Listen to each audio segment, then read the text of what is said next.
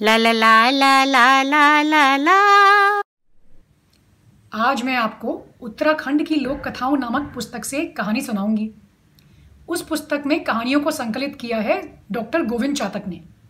तो आओ सुनो कहानी, सबसे प्यारी चीज़। दिल्ली के तख्त पर अकबर बादशाह का राज था। उनके दरबार में अनेक विद्वान थे और उनमें से एक था बीरबल। अब बादशाह बीरबल को कुछ खासी प्यार करते थे। और क्यों ना करते? बीरबल था ही इतना बुद्धिमान। और बादशाह भी बड़ा विनोदी। उसको लगता कि जैसे तैसे कभी तो बीरबल की बुद्धि हार खाकर बैठे। मगर बीरबल, वो तो शब्दों का जादूगर था। बुद्धि का धनी, बातों का जादूगर।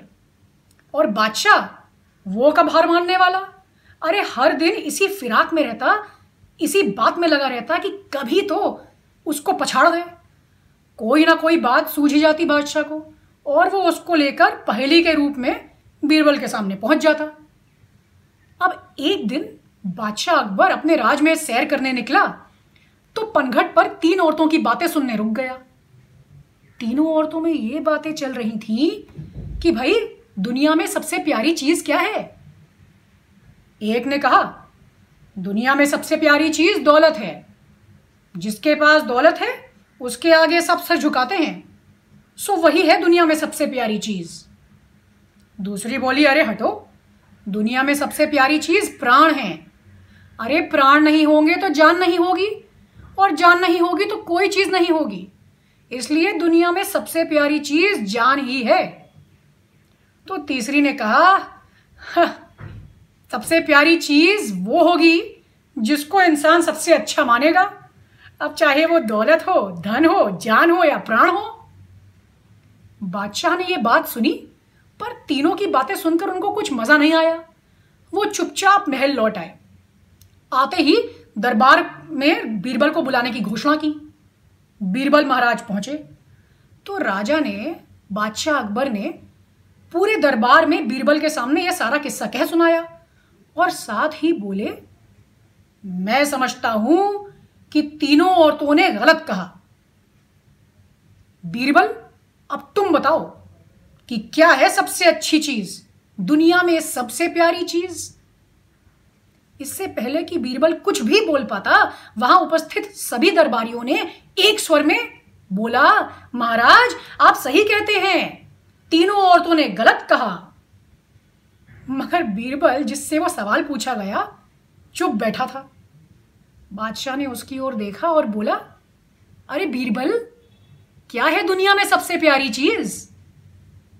तो बीरबल मुस्कुराया और उसने बोला, महाराज, ये भी कोई बादशाह सलामत को बताने वाली चीज़ है। अरे हर बादशाह जानता है कि दुनिया में सबसे प्यारी चीज़ क्या है? अकबर चिड़कर बोला, भैया, नहीं नहीं जानते। हमें बताओ कि आखिर दुनिया में सबसे प्यारी चीज़ है क्या? तो बीरबल ने कंधे उचकाकर बोला, झूठ मूठ की हाँ में हाँ मिलाना? हुजूर, यही है दुनिया में सबसे प्यारी चीज़. तो बादशाह उसकी बात सुनकर लोटपोट हो गया और सभी उपस्थित दरबारी जल उठे। उन्होंने फ़ौरन बोला, और फिर से एक स्वर में, बीरबल को इसका सबूत देना होगा, बीरबल को इसका सबूत देना होगा। बीरबल ने बोला हाँ हाँ ठीक है, सबूत मिल जाएगा, मगर वो सबूत आपको मैं लाके नहीं दूँगा। अमावस की रात को बरगद के पेड़ के नीचे बैठा एक सिद्ध साधु आपको ये सबूत देगा। मंजूर हो तो बताएँ। सभी दरबारी एक स्वर में बोले हाँ मंजूर है। अब क्या था? अमावस की रात का इंतज़ार होने लगा, दिन गिने जाने लगे। उधर बीरबल अपनी तैयारी में जुट गया। अमावस की रात के ठीक एक रात पहले उसने साधु का भेष धरा और बरगद के पेड़ के नीचे जाकर बैठ गया।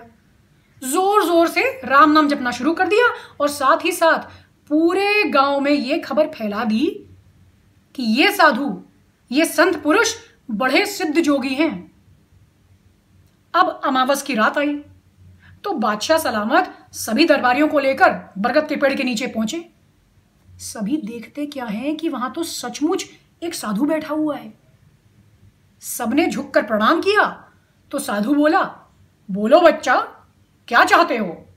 जो जो अपने बाप की औलाद है, मैं उसको उसका मरा हुआ बाप दिखा सकता हूँ। सबके मुँह खुले के खुले रह गए। ये कैसा करिश्मा है? साधु फिर बोला, लेकिन ध्यान रहे, केवल वही अपने बाप को देख पाएगा जो अपने बाप की औलाद हो। यह सुनकर सबने हाँ हाँ बोला। और साधु ने सबसे पहले मौलवी साहब को बोला कि भैया आइए, इस बरगद के पेड़ पर चढ़ जाइए और दूर आकाश की ओर देखिए। तो मौलवी जी धीरे धीरे आनंद फानन बरगद के पेड़ पर चढ़े और उन्होंने आकाश की तरफ़ देखा। एक बार नहीं, दो बार नहीं, दस बार देखा। उन्हें कुछ भी दिखाई नहीं दिया। वो ना कहने ही वाले थे कि उनको लोग लाज का ख्याल आया। उनको लगा अगर मैं ना बोलता हूँ, कुछ भी दिखाई नहीं दे रहा, ये बोलता हूँ तो सब मुझ पर हंसेंगे? तो डर के मारे उन्होंने बोला हाँ दिख रहा है, अब्बा हुजूर की दाढ़ी दिख रही है। ये कहकर मौलवी साहब नीचे उतर आए। अब दूसरे दरबारी का नंबर आया। तो दूसरा दरबारी ऊपर चढ़ा और दूर आकाश में देखा। दाएँ देखा, बाएँ देखा। ज़ाहिर सी बात है, उसको भी कुछ नहीं दिखाई दिया। मगर मौलवी जी ही की तरह उसको भी लोक लाज का डर था। लोग क्या कहेंगे?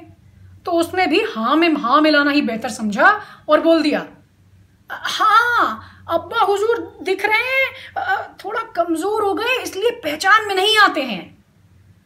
ये सुनकर वो, ये कहकर वो भी नीचे आ गया। इसके बाद एक, के बाद दूसरा, एक के बाद तीसरा, सभी उपस्थित दरबारियों का नंबर आया और जब जब वो बरगद के पेड़ पर चढ़े और अपने अब्बा हजूर को ढूंढा उन्होंने, उन्हें दिखाई तो कुछ नहीं दिया, लेकिन सबने हाँ में हाँ मिलाना ही बेहतर समझा। अंत में आया बादशाह अकबर का नंबर। अब बादशाह सलामत पेड़ पर चढ़े। उन्होंने इधर देखा, उन्होंने उधर देखा, उन्होंने दाएँ देखा, उन्होंने बाएँ देखा। अरे उन्होंने एक बार नहीं, सौ बार देखा और फिर झुंझला कर बोला, अरे कुछ भी तो दिखाई नहीं देता मुझे नीचे उतारो पेड़ से। वो नीचे उतरे अब उनकी बात सुनकर सारे दरबारी को समझ में नहीं आया कि क्या करा जाए। सबसे पहले मौलवी साहब बोले हुजूर आपने सही कहा है मुझको भी दरअसल कुछ दिखाई नहीं दिया। मौलवी साहब की बात सुनकर सबने एक स्वर में बोला आ, हाँ हाँ हमें भी कुछ दिखाई नहीं दिया। बादशाह सलामत सही बोला कुछ दिखाई नहीं दे रहा। अब बादशाह सलामत और सभी दरबारी बरगद के पेड़ के नीचे बैठे साधु की तरफ़ नज़र मुड़ा के बोले तुम हमसे देखते क्या है कि पेड़ के नीचे साधु नहीं, बल्कि बीरबल बैठा हंस रहा है। तो बादशाह को आया गुस्सा। उन्होंने बोला, बीरबल, तुमने हमें बेवकूफ़ बनाया, तुम्हारी इतनी ज़रूरत बीरबल ने तुरंत हाथ बाँध लिए, नमस्कार करके बोला, बादशाह सलामत, आप ही को तो सबूत चाहिए था। दरबारियों, आप ही लोगों ने सबूत मांगा था। तो लो, दे दिया मैंने सबूत। हुजूर, मैं ना कहता था